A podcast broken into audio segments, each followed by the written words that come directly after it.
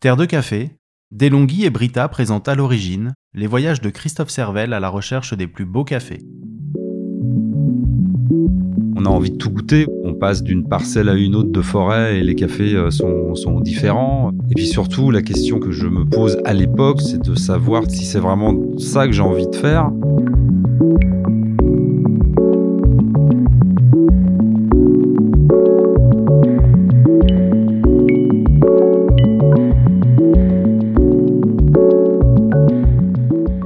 À ses débuts avec Terre de Café, découvrir les subtilités des cafés d'Éthiopie a été une révélation pour Christophe.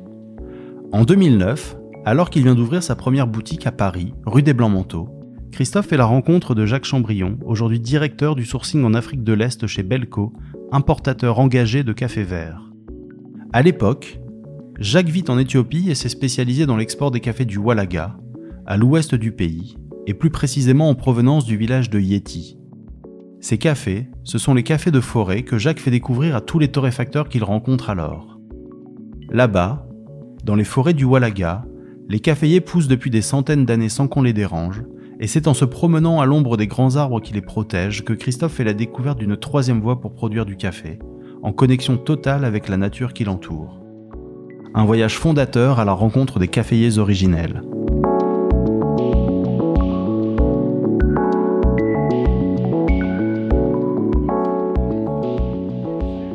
J'ai rencontré Jacques, euh, je n'avais toujours pas ouvert la première boutique Terre de Café, donc c'est vraiment le début, début, début de tout. C'est la chance des rencontres. À ce moment-là, Jacques était micro-exportateur de café avec des Éthiopiens. Donc, il exportait du café en tout petit lot issu des forêts caféières du Wallaga.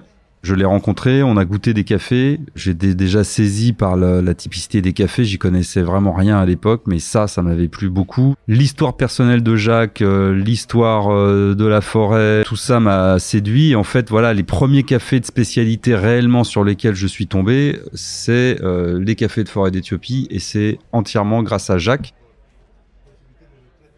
La première fois que j'y suis allé, c'était en 2000. 2004 ou 2005, tu vois, je sais même plus. Et à l'époque, j'étais étudiant, donc je faisais un mémoire de, maîtrise et puis ensuite de DEA en géographie. Donc la première année, j'avais travaillé dans une petite ville euh, qui s'appelle Ambo, qui est connue pour son eau minérale. Il n'y a pas de café, il n'y a rien. Et en fait, je voyais passer des camions de café tous les jours qui arrivaient du Walaga. Et donc la deuxième année, je me suis dit, je vais aller, euh, voir ce qui se passe en fait. en DEA, j'ai fait un mémoire sur les filières caféières au Walaga.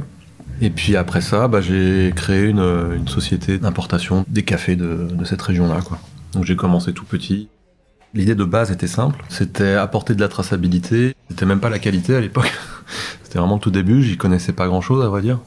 donc c'était vraiment savoir amener ce que je savais finalement, la, traçabilité. On rencontre tout de suite des torréfacteurs intéressés, mais qui sont pas hyper, euh, qui ont pas un esprit de développement. Quoi. Voilà, c'est ça petit à petit, on voit arriver des nouveaux acteurs, dont Christophe. Et donc, c'est là où on s'est dit, bah, finalement, on, a eu raison, quoi. Et euh, voilà, ça m'a conforté dans ce que je faisais, quoi, finalement. Et c'est aussi grâce à des acteurs comme Jacques que je suis resté dans, le projet. C'est-à-dire que on a ouvert en 2009, j'ai commencé la veille euh, début 2008, euh, fin 2008, j'étais pas sûr de, j'étais pas sûr, j'avais un partenaire qui croyait au projet, lui. Et puis, euh, et puis après, ouais, j'ai rencontré des gens, euh, heureusement comme Jacques, euh, où je me suis dit, tiens, je suis pas tout seul quand même à, à être passionné par un sujet et à y croire. Donc c'est vrai que c'était une période un peu morose pour la torréfaction française.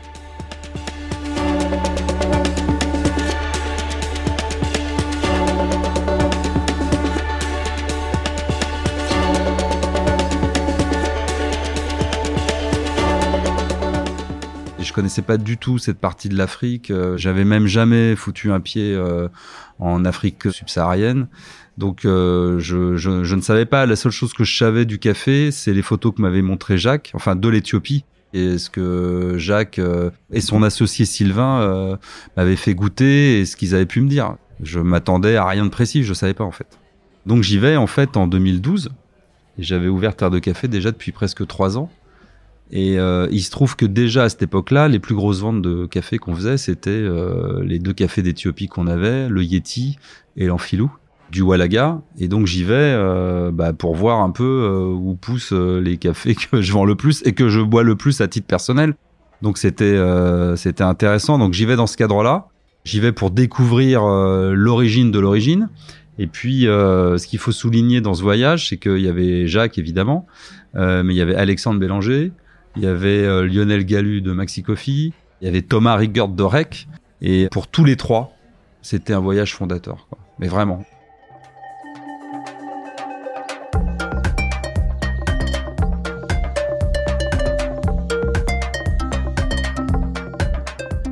Thomas Riggert des Cafés Rec.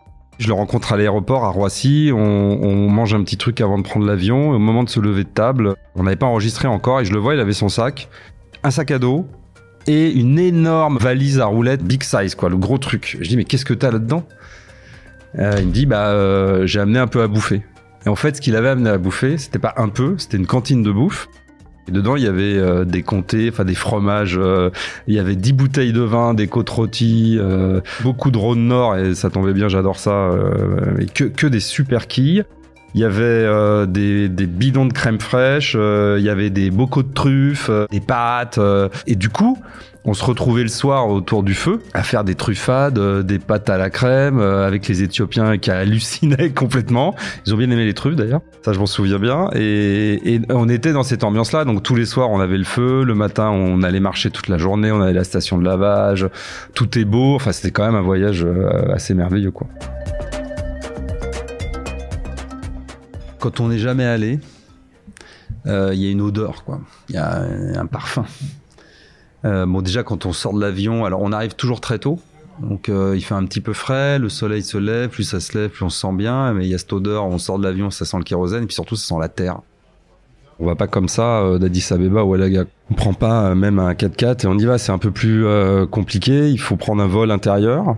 Donc jusque là pas de problème. Et à l'époque on passait par Gambela, qui est une ville à la frontière avec le Soudan. C'est un nid d'espions, enfin c'est rigolo parce qu'on arrive là-bas, déjà on passe d'Addis Abeba, on est à 2005 à une, à une ville, euh, Gambela, où on est, on doit être au niveau de la mer ou pas beaucoup plus haut, il fait une chaleur étouffante.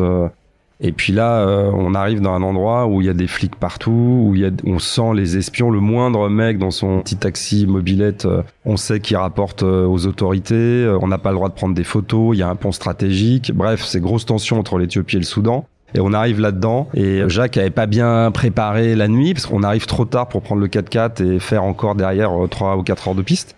Il y a un hôtel à Gambella International où vont les, ONG, etc. Mais nous, on s'est retrouvé dans, je pense, un des hôtels les plus minables de la ville. Et on a dormi dans un cloaque puant avec de la merde dans les douches, euh, des draps dégueulasses, euh, 40 degrés, pas d'air, euh, crevé du voyage on partageait la chambre avec Jacques. Et à un moment, il me dit bon bah maintenant, le seul truc que t'as à faire, mon gars, tu fermes les yeux et tu dors.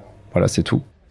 Donc j'ai fermé les yeux et j'ai dormi. Et le lendemain, on était trop content de se tirer de ce piège là. Et là, on prend un 4x4. On est toujours bas, donc il fait chaud. On est un peu dans la savane.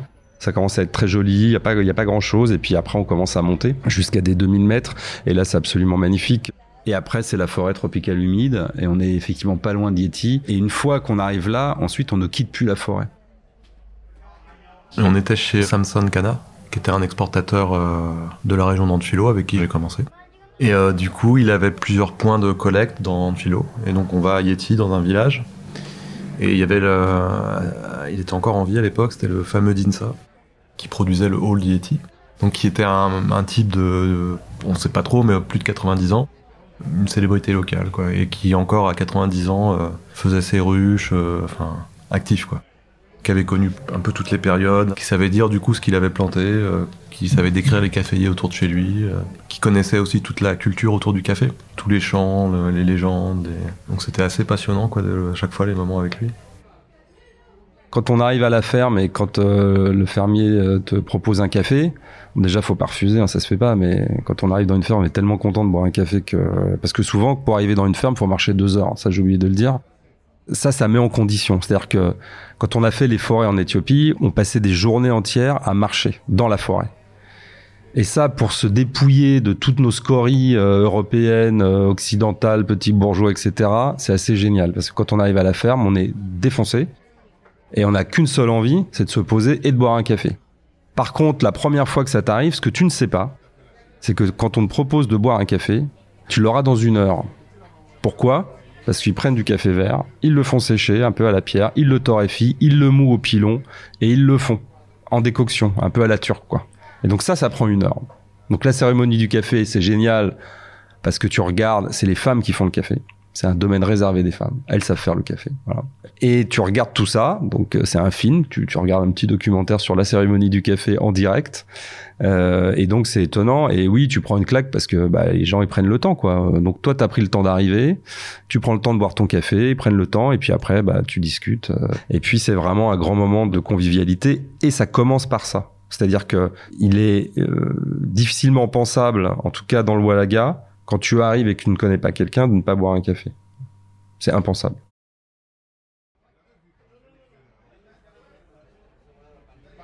Après, donc, ce fameux Samson Cana nous a accueillis dans sa maison. Et euh, sa maison, c'était euh, un petit paradis, quoi. Alors, c'était pas du tout le luxe, hein, c'était une maison en bois avec des tôles. Ils avaient fabriqué une douche exprès pour notre venue, je me souviens. Donc la douche, elle est sur le côté, c'est une réserve d'eau euh, en haut. Euh, on tire, c'est froid, euh, mais bon, ça c'est c'est les luxes de petits Européens bourgeois où on voit ça. On n'a pas l'habitude d'avoir ça, ça fait partie du charme. Mais surtout cette maison, on y a, on y a passé quand même une semaine.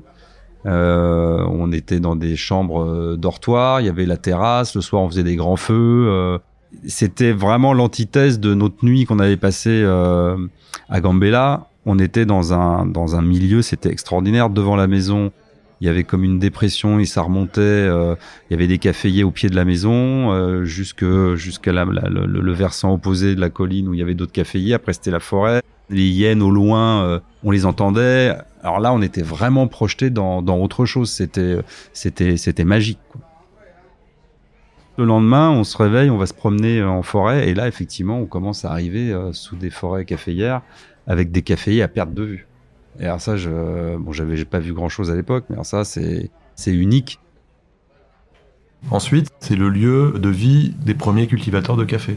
Voilà, et typiquement à, Waba et Yeti, il y a les, les premiers cultivateurs de café euh, de cette partie du Walaga. La forêt, c'est une source pour la cueillette, pour la culture, pour la chasse, une biodiversité incroyable, donc euh, on trouve tout ce qu'on veut. Il y a des arbres où l'écorce est imperméable. On en fait des vêtements, par exemple. Nous, on perçoit ça comme quelque chose de, je sais pas, de sauvage, de, dans la culture européenne. Là, c'est un lieu de vie, un lieu de culture, euh, chargé symboliquement. Euh. c'est aussi une, un changement de perspective par rapport à notre culture européenne. Et donc, c'est un lieu que, maîtrisé par les habitants, ils connaissent tous les types d'arbres, ils savent l'utiliser pour la culture du café.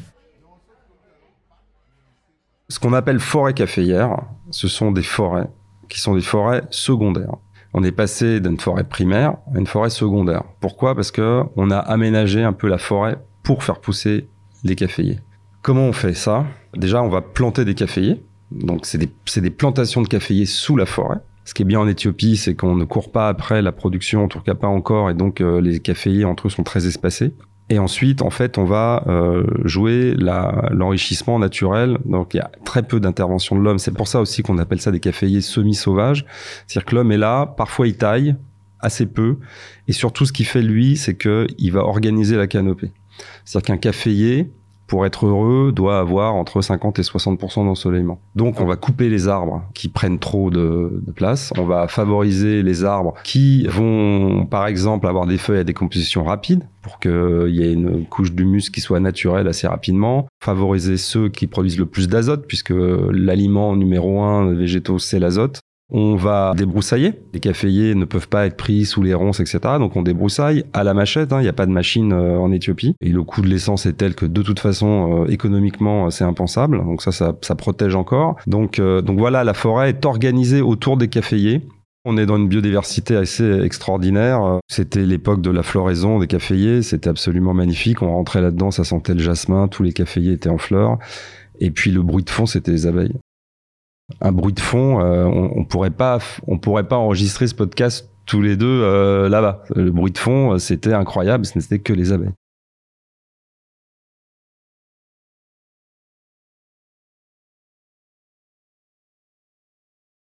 On apprend ce que peut être la grâce d'une forêt. Moi, je savais pas. On connaît les forêts françaises, qui sont pas des forêts productives. En Éthiopie, on rentre dans la forêt, on se sent tout de suite à l'abri. Une description comme ça, ça parle moins, faut le vivre, mais on est au soleil, on rentre dans la forêt, on est à l'ombre, les températures sont idéales, c'est calme, il y a des insectes, il y a des oiseaux, il y a de la vie, les caféiers sont hyper santé, il n'y a pas un intrant chimique. On apprend ça, mais ça, c'est la base pour moi. De comprendre ça, de comprendre les vertus d'une nature euh, qui soit respectée, c'est la base.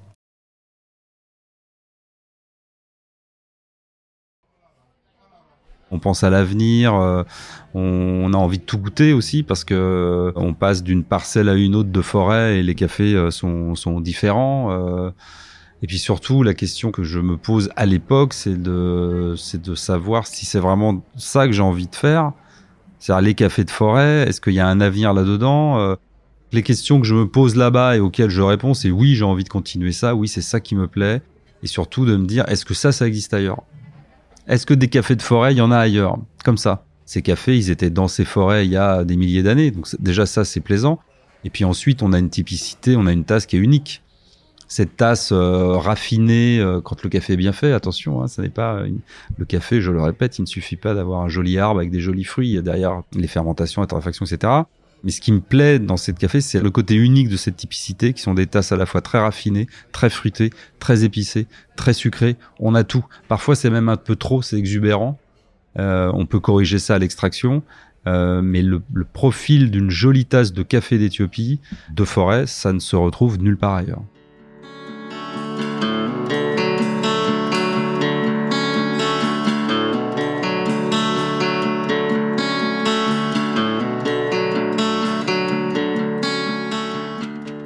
Quand je suis rentré euh, de ce premier voyage, je me suis dit déjà, euh, on va calmer les cafés euh, brésiliens, au moins en retail grand public.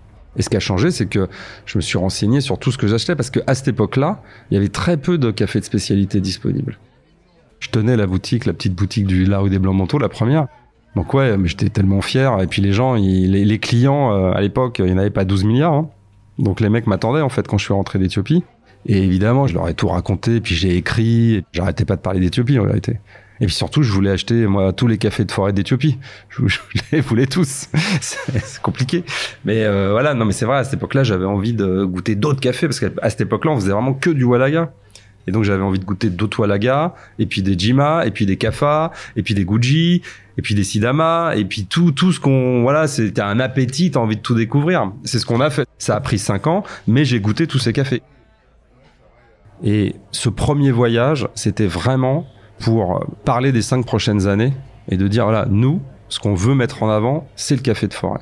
Donc ça m'a donné la direction du développement en termes de sourcing de terre de café. Et quand on a une direction en termes de sourcing, on a automatiquement une direction en termes de communication et de marketing. Et quand tout ça, ça part d'un sentiment vrai, c'est-à-dire que c'est pas fake, Là, aujourd'hui, je vois des industriels, euh, ils parlent de café de forêt, ils savent même pas de quoi ils parlent, mais ils voient bien que c'est la mode, que voilà, que on va essayer un peu de de trichouiller pour arriver un peu sur les plates-bandes des gens qui font du specialty parce qu'ils voient quand même que ça devient un peu gênant cette petite industrie. Mais quand on arrive à mêler sourcing, communication et surtout baser sa communication sur la véracité de ce qu'on avance, là j'ai compris qu'on tenait quelque chose. Si Terre de Café existe aujourd'hui euh, sur la scène du specialty coffee en France, en Europe et ça commence dans le monde, c'est grâce à ce voyage. Mais vraiment quoi, c'était un voyage fondateur.